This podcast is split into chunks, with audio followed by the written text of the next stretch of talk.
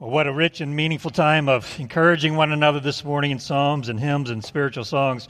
So thank you, Faith Church West congregation and worship team, for just extolling God through song this morning. It's been a blessed time of encouraging and enriching um, time this morning.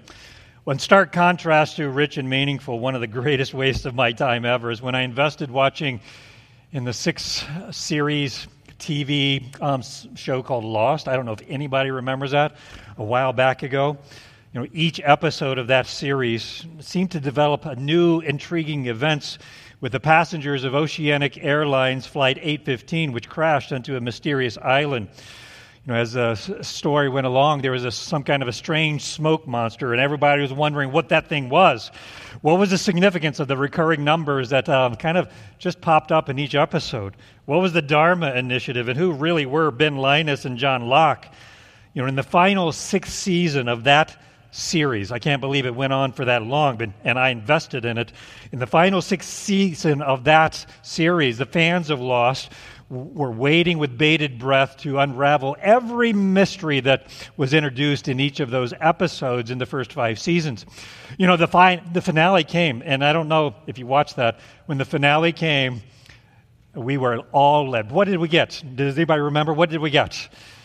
We got nothing. There was no, there was no um, meaningful closure to the to the conclusion of that series. There was no explanation for the smoke monster. There was no understanding of the repeating numbers. There was no tying up of any of the myriad of loose ends in that show. Fans were left frustrated and scratching their heads and disillusioned.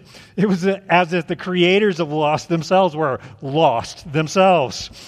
The joke was certainly on the fans for investing in six entire seasons of Lost, hoping that the writers were somehow tying this up into some kind of coherent story. You know, last week I was preaching this sermon at Faith East after the first after the first worship service. A father came up to me and said, "Brent, my family is watching that series right now. We're in the fifth series. Thank you, the fifth season. Thank you for just giving the game away in the end." and I, I, didn't think of this. I should have said this because, um, but I wasn't that quick. I should have said, "You should thank me because I'm just saving you a lot of time. Don't watch the final. It doesn't mean anything anyway."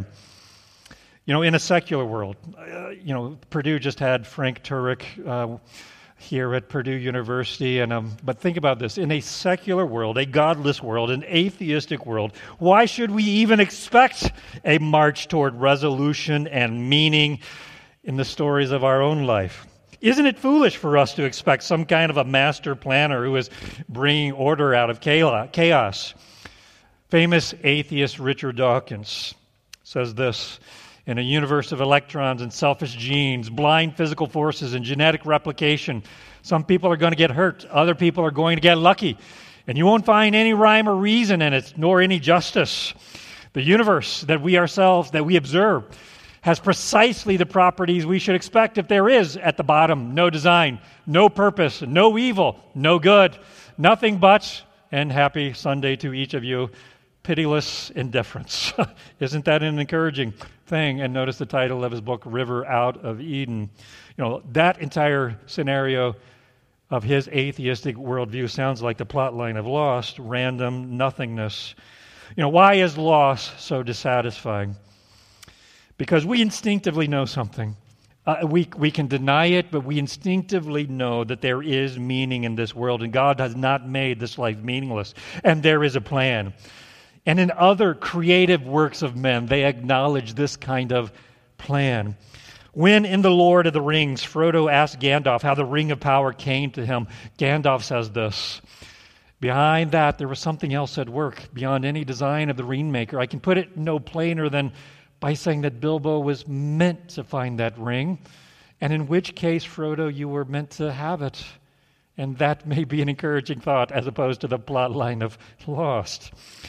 Later, Frodo and Gandalf are dialoguing about Gollum. Remember the Gollum character, the Smeagol, my precious character in the series? Frodo says this It's a pity that Bilbo did not kill him when he had the chance. And Gandalf rebukes Frodo and says this Pity, it was pity that stayed Bilbo's hand. Many that live deserve death, some that die deserve life. Frodo, can you give it to them? Do not be too eager to deal out death in judgment. Even the very wise cannot see all ends. My heart tells me that Gollum has some important part to play yet, for good or ill, before all of this is over. The pity of Bilbo may rule the fate of many. Spoiler alert, and that's exactly the case at the end of that series. By the end of the Tolkien series, all loose ends were tied up to a satisfying and meaningful ending. Furthermore, not one of you, I bet, enter into debates over whether or not Frodo had free will or he was predestined to something like that. All of the characters, we were riveted by them choosing um, the path that they were on and whether or not they would choose the right path. Tolkien's friend C.S. Lewis, in his work The Silver Chair, which is part of the Chronicles of Narnia series, describes the adventure of Eustace Clarence Scruggs and Jill Pole. At a point of danger in the book, Eustace and Jill call they actually call for Aslan, the Christ figure in the Narnia stories. Aslan the lion comes. Okay? And he says this I have a task for you, Jill. That's why I called you. And Jill, with great confusion, and explains, uh, But Aslan, I called you. And Aslan says, You would not have called me unless I had been calling you. With those thoughts in mind, please turn to Ephesians chapter 1. On page 150 in the back section, the New Testament and the Bible in the chair in front of you. We are continuing our series this morning on building upon our heritage. First part of our series in Ephesians is remembering our identity as one in Christ. And today we're opening up the Pandora's box. Yes, we are. You are chosen. and we're talking about predestination. We're going there. Everyone, if you will please say there. All right. I apparently was chosen for this sermon. I did not choose it. I, seriously, I did not choose this topic. The pastoral schedule or God Himself chose me for this. You know, but before I'm tarred and feathered and run out of town, may I just remind you of how much your entertainment features chosen ones. Um, need I say Star Wars? Anakin, you were the chosen. Or how about Harry Potter, the boy that lived? In the prophecy, neither can live while the other one survives. How about the Lego movie? Remember the special? Terminator. Sarah Connor. I mean, I know this is an old movie. Sarah Connor will give birth to the chosen one. The Hunger Games with Katniss Everdeen. How about this classic Kung Fu Panda and Po? Can you imagine us sitting around Starbucks debating on whether Po had free will or he was predestined to these things? Um, no, you can't, because we don't. But somehow it's a tension in our own lives. We are perfectly content with the outworking of what was meant to be in these entertainment narratives. But and at the same time we're riveted by wondering if the characters will actually choose by their free will to do what is right. We're perfectly content with that t- tension in our entertainment. But when it comes to us, somehow we are not content because I'm the captain of my ship. I'm the master of my fate. God is my co pilots. So, we're not necessarily content in our own lives, but our entertainment reflects the tension. Now, as we read Ephesians chapter 1, I would like to remind you of three items to do a little bit before we get into the controversy. We, let me prepare you for predestination a bit, okay? So, number one is this Ephesians, Ephesians chapter 1 is all about God's work in salvation. And perhaps, perhaps, Ephesians chapter 2 could be viewed as salvation from man's perspective. Pastor John MacArthur, in his commentary on Ephesians 1, states that Ephesians 1 is a one long run on sentence in the Greek that can be divided into three sections, each section in Ephesians chapter 1, talking about God the Father's work in salvation, God the Son's work in salvation, and God the Holy Spirit's work in salvation. So Ephesians chapter 1 can be divided in that way. So, in summary, chapter 1 is all about God's work from God's perspective. Now, when you get to chapter 2, you may notice a slightly different perspective salvation from man's viewpoint and the human responsibility of exercising faith. So we have this tension God's sovereignty in salvation, but at the same time, human responsibility. How do we reconcile these things? Faith Church West, how do we reconcile these things? Say this we don't. Oh, okay. Um, let's do that a little bit stronger. Faith Church West, say we don't. All right, we don't reconcile this. Apparently, they exist side by side in Ephesians chapter 1 and, and 2. Paul was okay with it, and he's inspired by God, so God's okay with it.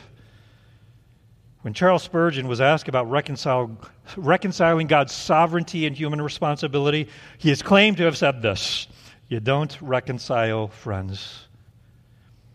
Second preparation for predestination discussion is this friends, you just can't. You just can't. If you have eyes to see, you can't read the scripture without seeing it everywhere. And it didn't take me long to write out and find these verses that I'm going to show you. It's everywhere. In the first book of the Bible, Genesis 25, the Lord said to Rachel, okay, Rachel with twins in her room, womb, two nations are in your womb, and I'm choosing. The older will serve the younger. Okay? How about 1 Samuel? In regard to the King David and Jesse as his father, thus Jesse made seven of his sons go before Samuel. But Samuel said to Jesse, The Lord has not, what's the word? The Lord has not what? Chosen these. And Samuel said to Jesse, Are there other children? And he said, There remains yet the youngest, and behold, he's tending sheep. So he sent for him and brought him in, and the Lord said, Arise, anoint. Anoint means choose, the chosen one. For this is he. Going into the New Testament, it's all over the place. John 6 36, all that the Father gives will come. John 15 16, this is where C.S. Lewis got his Aslan thing. You did not choose me, but I chose you you did not call me I, unless I had been calling you. Acts 13, this is a fascinating verse. In five words, both human responsibility and God's sovereignty is right at the end of this. Notice this. When the Gentiles heard this, they began rejoicing, glorifying the word of the Lord. And as many as the Lord had been, here it is, appointed, chosen beforehand, some kind of orchestration by a sovereign Lord to eternal life, believe there is human responsibility. So within the span of five words, you have these friends that don't need to be reconciled, according to Charles Spurgeon's words. And a classic passage that all of you know. I mean, well, maybe not all of you, but those of you who hang on to this passage and gives you such great encouragement. It's all through this. And we know that God causes all things to work together for good to those who love God, to those who are called according to his purpose, for those whom he foreknew. Lock onto that word for just a moment. Foreknew. Foreknew. If you will, please say foreknew foreknew, because we're going to park on that a little bit later. That'll become an important terminology in our discussion today. He also predestined, chose beforehand, to become conformed to the image of his Son, so that he, Jesus, would be the firstborn among many brethren. These whom he pre chose, he also called, and these whom he called, he also justified, and those whom he justified, he also glorified. And it goes on. 1 Thessalonians, we give thanks to God always for all of you, knowing, brethren, beloved by God, his choice of you. 1 Peter, we studied this last year. We probably did not bring out the emphasis on predestination or choice as much, but in our discussion last year of 1 Peter, Peter, an apostle of Jesus Christ, to those who reside as aliens scattered throughout Pontus, who are chosen according to the foreknowledge of, notice all the members of the Trinity, foreknowledge of God the Father by the sanctifying work of the Spirit to obey Jesus Christ and be sprinkled with His blood. It's all over the place. And it didn't take me long to find those verses to put in the presentation this morning. I could find a ton more. The third preparation for us is this grace or meaning and purpose in life um, and God's sovereign plan are all dependent upon this teaching. Okay? It, this is not like Lost, where there's no comprehensive or coherent or um, consistent plot line, not going anywhere. Predestination, God's sovereignty here. Um, if there is going to be grace and meaning and purpose in life, it's dependent upon this doctrine. And I'm going to say something kind of strong here. Without predestination, there is no grace. I know that's strong. And I don't know where you are in the grace, you know, the predestination, free will kind of stuff. But um, this, is, this is an important doctrine that results, the end goal is all about grace. And I'll show you that as we go. And if there's meaning and purpose to life, there must be a sovereign God orchestrating it all. Unlike the writers of Lost, who were lost themselves. And if there is at the end of time any kind of coherent tying up of all the loose ends, predestination must be true as well.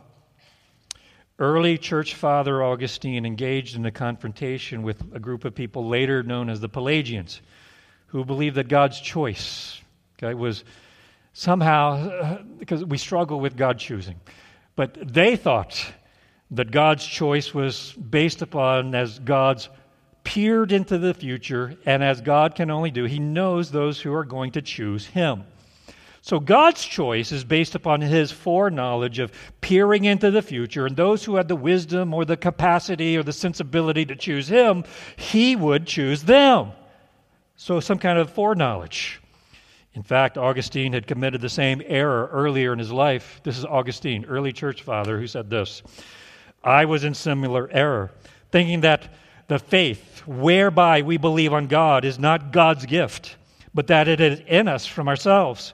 I did not think that faith was preceded by God's grace, but that our consent when the gospel was preached to us was our own doing, and that came to us from ourselves.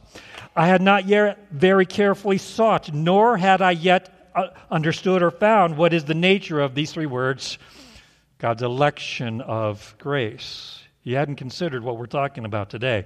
But during the controversy, he came to this very, very bold conclusion. He said, Thus, predestination must be preached. It must, not for an end of itself. Predestination must be preached that God's true grace that is, the grace which is not given according to our merits may be maintained with insuperable or insurmountable defense. Grace hangs on this doctrine. So, with those two, those two introductions, I just gave you two introductions, kind of like the Lord of the Rings, where the hobbits had two breakfasts. So, are you full yet? Are you full yet with those two introductions? Say no, no, you're not, because uh, I'm not done yet. So, the main course is coming. Okay, with those two introductions in mind, let's read Ephesians 1 together. And I'm going to point out as we go. Okay? Number one, that God chooses. It's going to be everywhere in Ephesians chapter 1. That, number one, that God chooses. And number two, toward what end or goal does he choose? What's the purpose of his choosing? Okay, so starting in verse 3, this is the word of the Lord. Blessed be the God and Father of our Lord Jesus Christ, who has blessed us with every spiritual blessing in the heavenly places in Christ. Just as number one, that He chooses. He chose us in Him before the foundation of the world. That, this is number two. What is the purpose? That we would be holy and blameless before Him. Back to number one. In love, He predestined us. Back to number two. What was the purpose?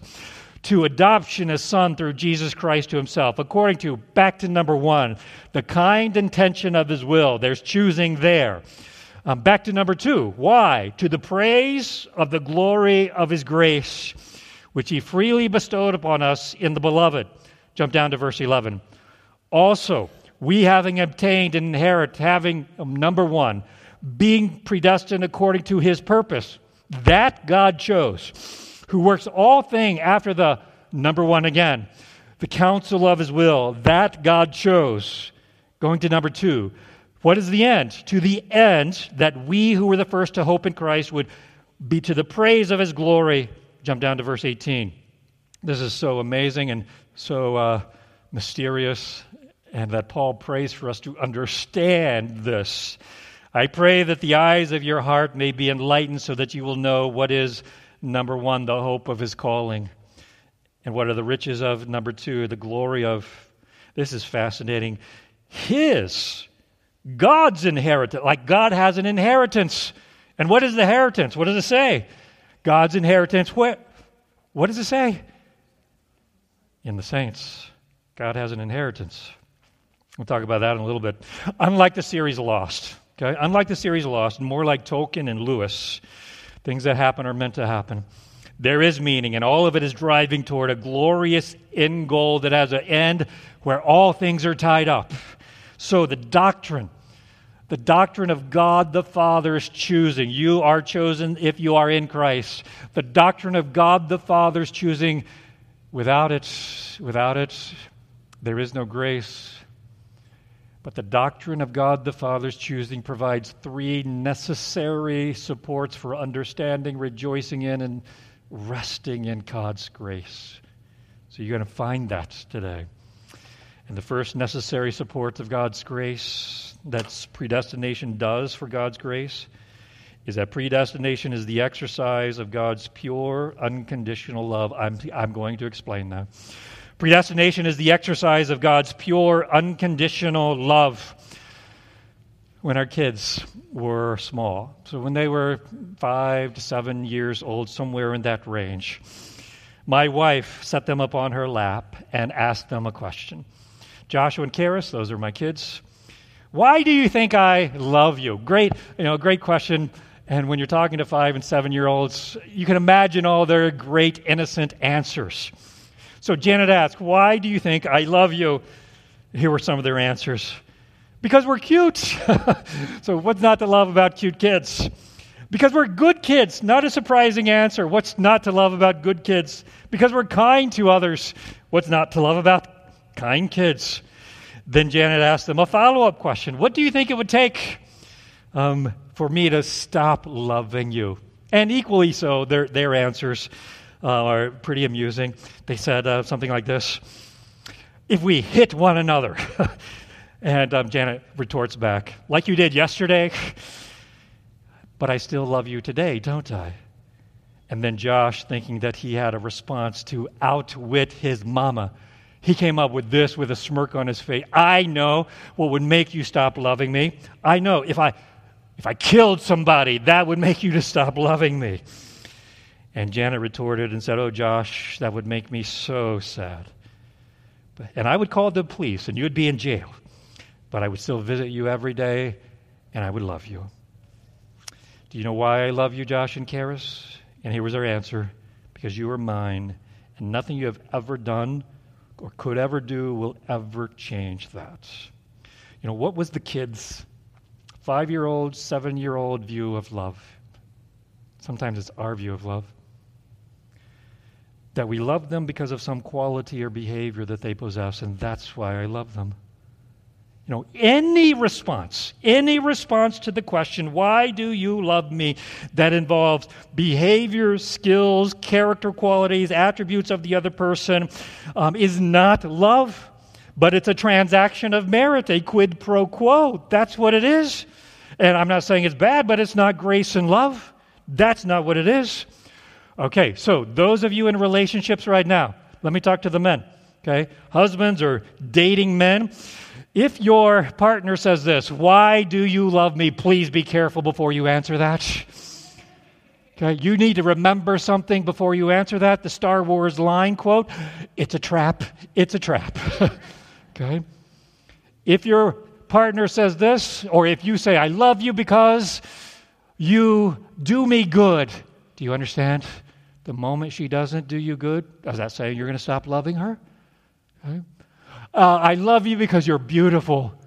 What happens if she's in a car accident and she's disfigured, or when she gets 70 years old and there's wrinkles? Are you not going to love her then? God's pre choice of his people is not some kind of detached quid pro quo transaction. There's two textual indicators in our text today that tell us that. Okay, number one is chosen, chosen in love. Not surprising to those who dabble in Greek that love there is the word uh, agape, the, the word in the New Testament most used of God's love for his people. And also, according to the kind intention of his will, describes God's intent to do good to his people regardless of what we do. Another textual indicator, not found in our text today, but was in those verses that I listed earlier, foreknowledge. Let me park on this one for just a moment. Friends, I don't believe that foreknowledge means foresee. Of course, God foresees. He knows everything. He is beyond time. He's the creator of time, but He's not bound by time. So, yes, He knows. He, he knows who His people are. And He looks down into um, our time frame and He knows who will believe. But foreknowledge is not limited to foresee those who will choose him. It's not that. The Greek word is derived from the same word as know, as in Adam knew his wife, and out of that came a baby. We're talking about intimate love here. Intimate knowledge that only a husband and wife have. That's this. God knew us beforehand, meaning that God not foresaw us, but he foreloved us. A love that is and will be actively shaping the existence of the one that he sets this intimate love on. Like the Lord said to Jeremiah the prophet, Now the word of the Lord came to me, saying, Before I formed you in the womb, I knew you. Okay? That kind of love that a husband and wife would have for one another in their sexual relationship. I knew you intimately before you were born. I consecrated you, and I've appointed you as a prophet to the nations. Or as David reflects on his origins, and he proclaims to God, My frame was not hidden from you when I was made in secret and skillfully wrought in the depths of the earth. Your eyes have seen my unformed substance, and in your book were written all the days of my life. They were ordained for me before there was even one. Older folks, now I'm going to show my age by this. So, older folks, anybody here remember that sappy Dan Fogelberg song called Longer? 1979. You know, the, the greatest, the greatest songs were in the 80s and the late 70s. Does anybody ever say this? I want to listen to the 2000 songs. No, you do not. it's the 80s, late 70s, longer than Dan Fogelberg. Let me give you some of the lyrics. Longer than there have been fishes in the ocean, higher than every bird any flew ever flew. Longer than there's been stars up in the heaven. What's the I've been, Roseanne? I've been in love with you. Sappy, human romance song. Quite the hyperbole. I've been in love with you longer than there's been fishes in the ocean. Like, uh, I understand hyperbole, but that's not true. But with God, it is true before the foundation of the earth. So before there were fishes in the ocean, before there was an earth, before he made the stars. This is what the text says. He chose his people in love. But why? Why? Is it because foreknowledge he looks into the future and says, hey, look, man, in 2024, there's Joe and in Joe in two, 2024, can you, will you consider, we need to consider Joe to be on the God team. I'm looking down the channels of history and time, and Joe is going to be on the God team, and we're going to choose him because Joe has more wisdom than his neighbors because he's looking and he has more insight to choose me. Or how about Betty? Betty, when she believes, she's going to have an amazing musical skills for our heavenly choir. We need more of those for the angels around here. Or how about this? We got to pick John for the God team. We don't have much work to do with him because he's already so moral when he believes that when, when he believes, we're not going to have we're not going to have a lot of work to do with, with John. Any response to the question, why did God choose me in love, that involves your character, your skill, your insight, your attributes, your specialness, or your ability to choose Him first? Oh, Faith Church West family, that's not love. That's not grace. That's merit. This destroys grace. Why has God loved you? Why has God loved you? He answers that. The Lord your God has chosen you to be a people for his own possession. When I taught at Faith East on the You Are Saints sermon, his own possession, term crown jewel. The Lord has God has chosen you to be his crown jewel out of all the peoples who are on the face of the earth because you were so brilliantly shining, you were like crown jewels. No, the Lord did not set his love for you because you were more in number or greater than anybody else, but because the Lord loved you. So, why has God loved us?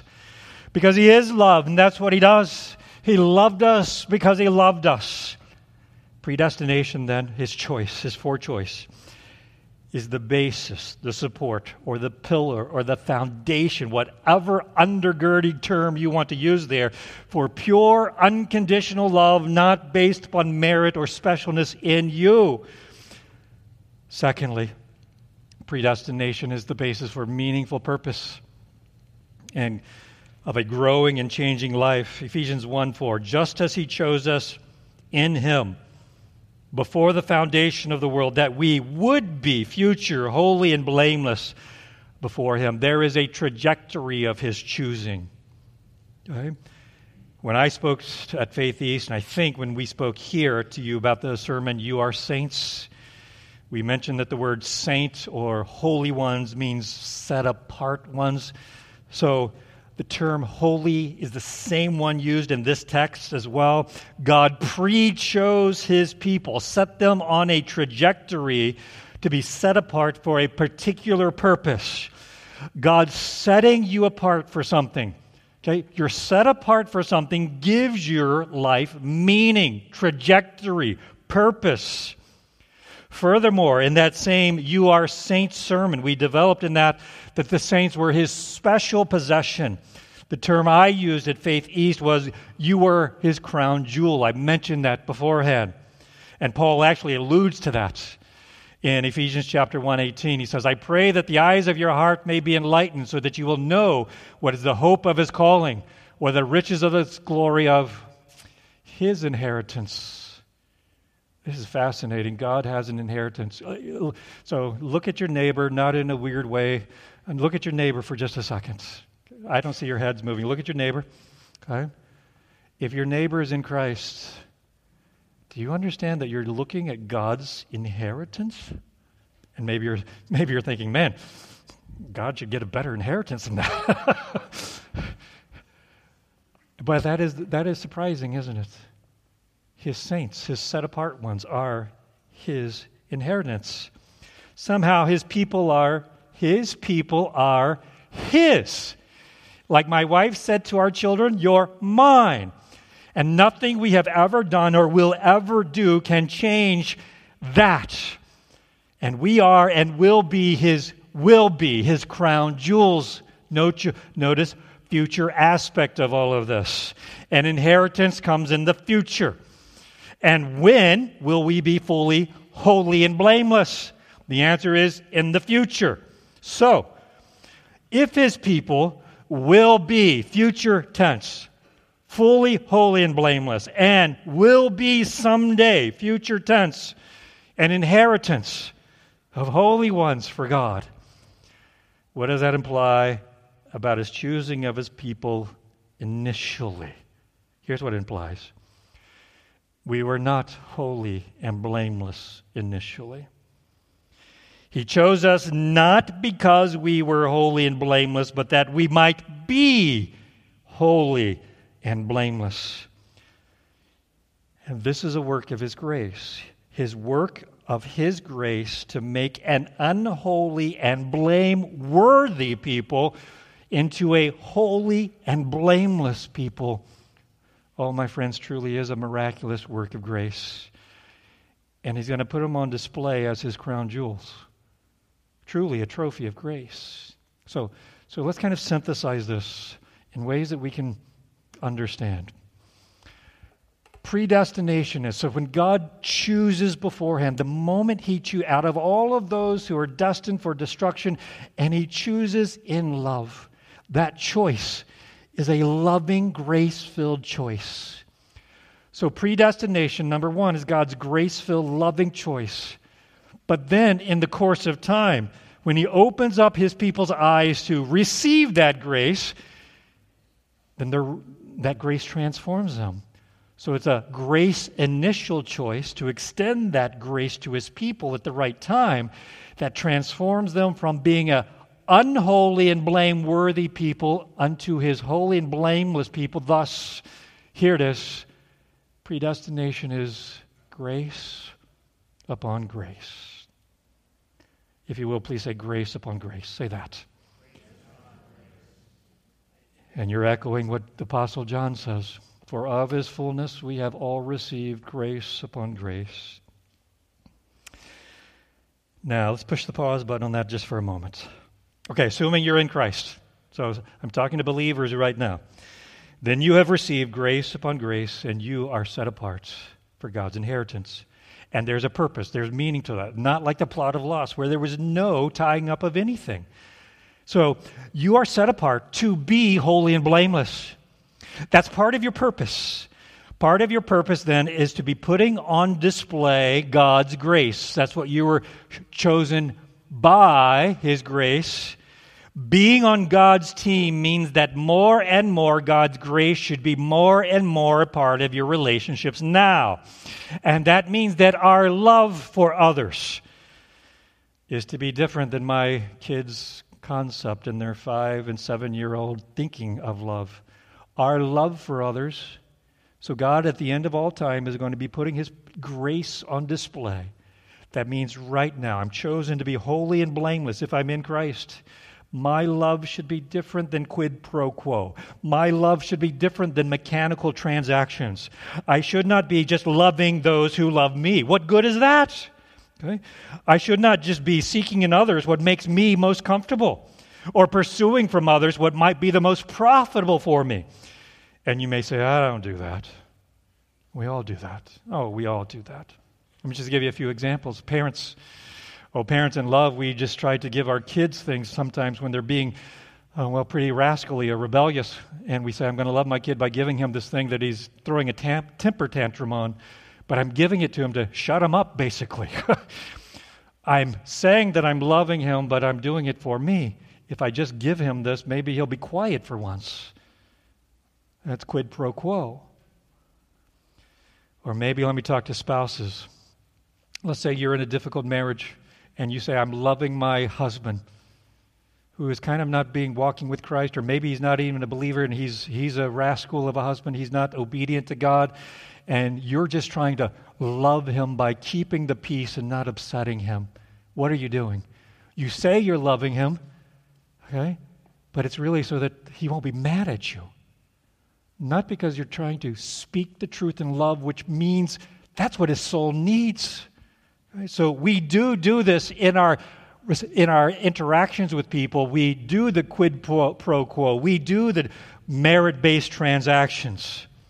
So if that's what we're doing as God's people, if as God's people we are not orienting our lives around what we've been chosen for, that trajectory of the display of God's grace, guess what? We're going to have a sense of cosmic schizophrenia two identities in one person, and we will have and should have guilt, discontentment, fear, and anxiety in our life because we're not living in alignment with what God has called us for. If, on the other hand, if on the beautiful other hand, that we are orienting our lives around becoming what God has predestined us for. And we are extending God's grace, not transaction based love, but we are extending God's grace to those disobedient children and taking the time to invest in them, not just trying to get them to shut up. If we're extending God's grace to those disobedient children, that unfair boss, that hard to live with spouse, and I will take the courage to speak the truth in love to my spouse, that one who is slandering me, I'm extending God's grace to that one. If that's what I'm doing, then guess what? You are indeed growing and loving those who are not loving you or cannot love you back. And then you will have an unshakable confidence, a sense of purpose and meaning, joy, because your purpose aligns with that which God has ordained for his people, living blamelessly in accordance with grace and unconditional love. Faith, let me commend you for a while. So we're this year we're celebrating our 60th anniversary, and you understand making it to 60 years is a is a is a feat. And that could not have been possible without a large part of this congregation living exactly according to their purpose. Not perfectly, but in a growing way. And may we excel still more in our 61st year and our 62nd year as well, if the Lord tarries his coming. Finally, the third necessary foundation that predestination supplies for God's grace is this predestination is the satisfying explanation for God's plan for the ages. Let me explain what I mean by that. In Paul's exuberance, resulting in one of the longest run on sentences known to man in Ephesians chapter 1, Paul, excitedly gives the game away. Um, he spoils the end game so that everybody knows the last chapter of uh, the last line of mankind's history book. He reveals the redemptive history has a coherent plot line, unlike Lost. There will be no scratching of heads wondering was there meaning and purpose in life?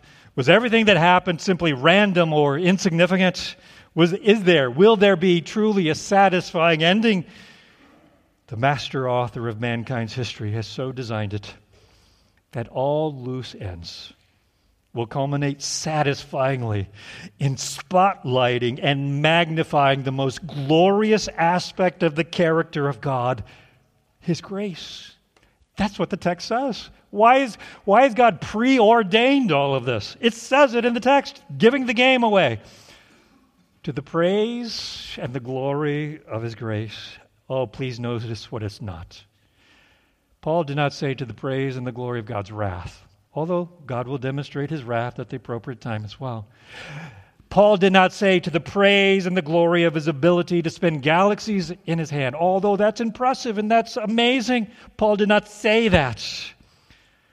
But to the praise and the glory of his grace, and its grace upon grace, with his people as the one and only exhibit, as his crown jewels, shining like the stars, who have been transformed to be holy and blameless for all to see. And that was predetermined by God's choice before the foundation of the earth to be the coherent plot line of redemptive history. Now, friends, we live in a culture that values choice almost above everything else. I mean, just think about it. You go to a restaurant, you pick something that they have, you choose what they have on the menu, and if they don't have it, what happens? you get upset. Okay? You know, sometimes we have so many choices that we become immobilized and we cannot even choose anymore. But we live in a culture, in our modern and rich culture, where we have so many choices and we love our choices. But what does this say about us when we get all anxious and debating about whether or not God has a choice in the matter? You know, what does all of our angst and theological debates over God's choosing reveal about us? You love your choices. You love your choices. Here's what I think it reveals that we begrudge God for what we actually love ourselves, which is the ability to choose. And in that begrudging God, what we love ourselves, I think it shows us our pride and our hubris. Furthermore, in begrudging God his choice, I'm going to say this very strongly you are still in your sins. If you begrudge God his choice and predestination, there is no salvation. Here's what I mean by that. If there was no choice of you, then there was no choice of another before you that would be the basis of grace for you. You say, prove that, okay. We studied this passage last year. I didn't say it in this way, but it says it. Knowing that you were not redeemed with perishable things like silver or gold from your futile way of life that you inherited from your forefathers, but with precious blood as of a lamb, unblemished and spotless, the blood of Christ. For he was, say the word, he was what? Oh, foreknown. Later on in 1 Peter, he was the chosen cornerstone. He was foreknown before the foundation of the world God did not just foresee his son in some kind of detached way, but God the Father knew, intimate, for loved him intimately. God the Father chose the one whom he foreloved, the one residing in his own bosom. He chose his own son so that he might choose a people to have the grace that his chosen son secured. And in doing so, you have grace upon grace. So if there is no predetermined choice of you, there is no grace upon grace found in the chosen one, Jesus Christ.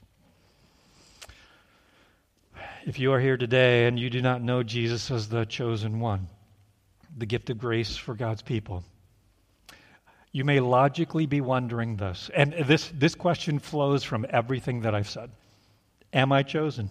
So you, you're here, you've heard the gospel before, and you're wondering, Am I chosen? Let me just say this if you are sick physically and there is a physical cure, and you say, I'm not ever going to take that cure ever, and then you die from that physical sickness, guess what? You are predestined and chosen to die and not live. On the other hand, and praise the Lord, there is another hand right now. If you know that you are sick and there is a cure, and you say, I'm taking the medicine for my sickness right now and I live, guess what? You are predestined to live. You are chosen.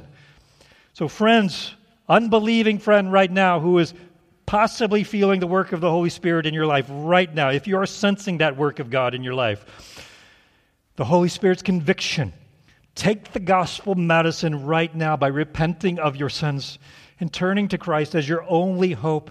He's the chosen one. And then if you do, guess what? You are chosen. You are his people. And believers, let me now give you just a few applications as we close here.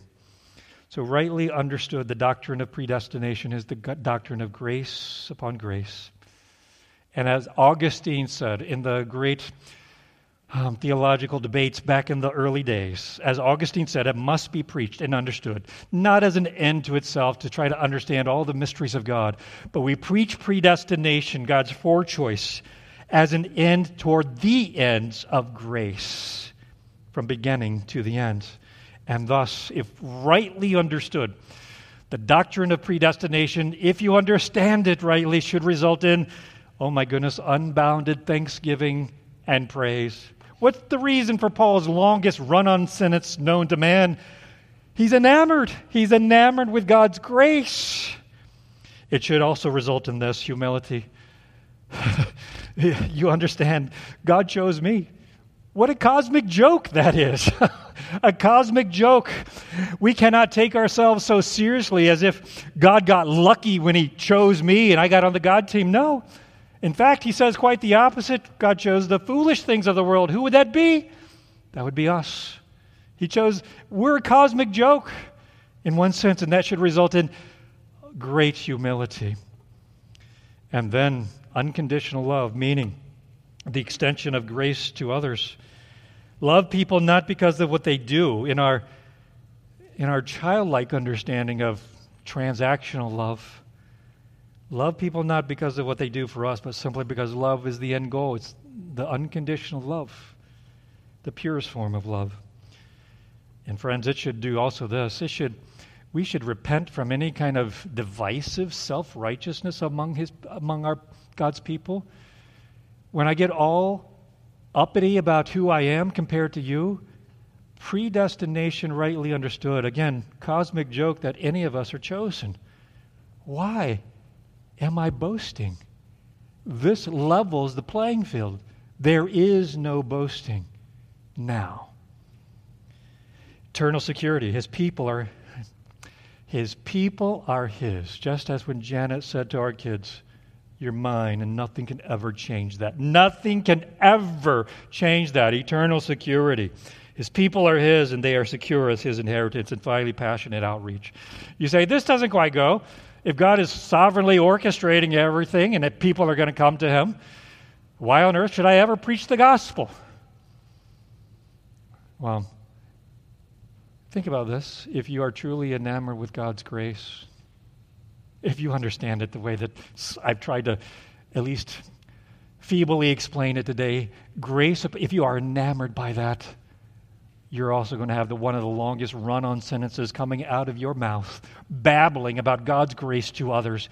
And God not only foreordained who would come to know Jesus, but He also foreordained how that would happen through His people babbling on about God's grace. He saves whom he will save, but the promise remains that any who call upon his name, he shall save. Josiah Conder wrote this hymn that summarizes all that I've talked about. You say, Brent, you should have just summarized these two verses, and the sermon would have been a lot shorter. Well, here it is anyway. Lord, tis not that I did choose you, for that I know could never be. For this heart would still refuse you had your grace not chosen me. You removed the sin that stained me, cleansing me to be your own. For this purpose you ordained me, that I should live for you alone. Verse number two. It was grace in Christ that called me, taught my darkened heart and mind, else the world had yet enthralled me to your heavenly glories blind. Now I worship none above you. For your grace alone I thirst, knowing that well. if I love you now, God, it must be because you loved me first grace upon grace. Let's pray. Father, please help us. Please help us, Father, to comprehend with all the saints what is the breadth and length and height and depth of your love in Jesus Christ. Oh, it surpasses our knowledge. so that we might be filled up to the fullness of you in what you are moving all redemptive history toward, to the praise and the glory of your grace. it's because of Jesus. Amen.